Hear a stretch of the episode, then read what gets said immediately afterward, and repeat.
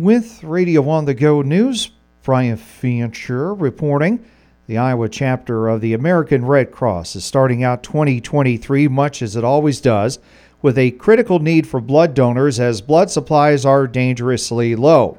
Agency spokeswoman Sue Thesenga says she's hoping the blood shortage in the new year makes people stop and think about what they can do to help year round. We really encourage people to resolve to do something good this year, and blood donation is a very easy way to uh, make a resolution to help people in need. It only takes an hour of someone's time, and it doesn't cost a dime. The Red Cross is in need of all blood types, especially those with type O, which is considered a universal type for transfusions. You can safely donate blood every 56 days. So a lot of times donors donate once or twice during the year, and that is fabulous. But if they donated more regularly and more often, that would probably help us avoid situations like we're in right now. To find a place to donate, visit redcrossblood.org. Again, that's redcrossblood.org.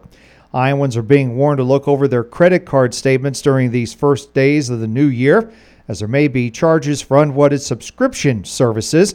Consumer protection advocate Michael Domke says many people agree to sample services for an introductory fee and don't realize they're being charged every month or that the price went up. You may have signed up for an online streaming service two, three years ago when it was a good deal, and it's auto renewing, and you're not even recognized that that fee has increased annually. The fine print can sometimes be tricky, and Domke says you also might have signed up for a subscription without even realizing it. Even myself, I've fallen victim to that, thinking I was just signing up to explore something, and next thing I know, there's a monthly fee on the credit card.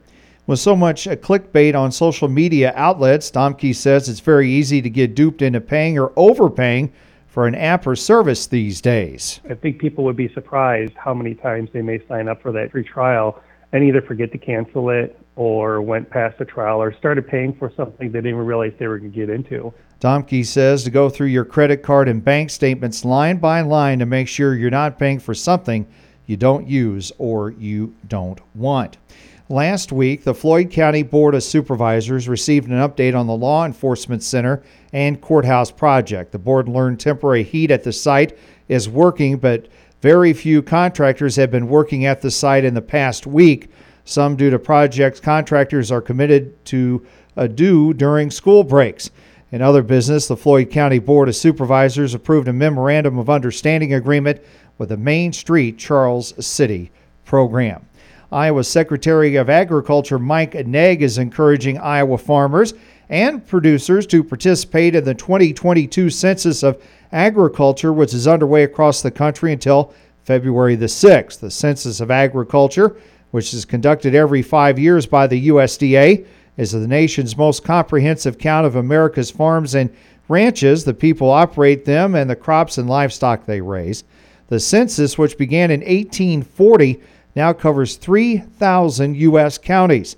For more information, go to NASS, that's N-A-S-S, nass.usda.gov, and then slash ag census.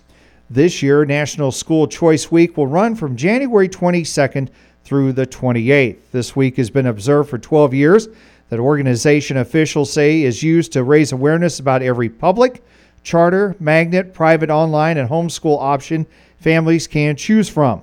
This year, families can find up to date state guides to specific school options by going to schoolchoiceweek.com slash Iowa. Again, that's schoolchoiceweek.com slash Iowa.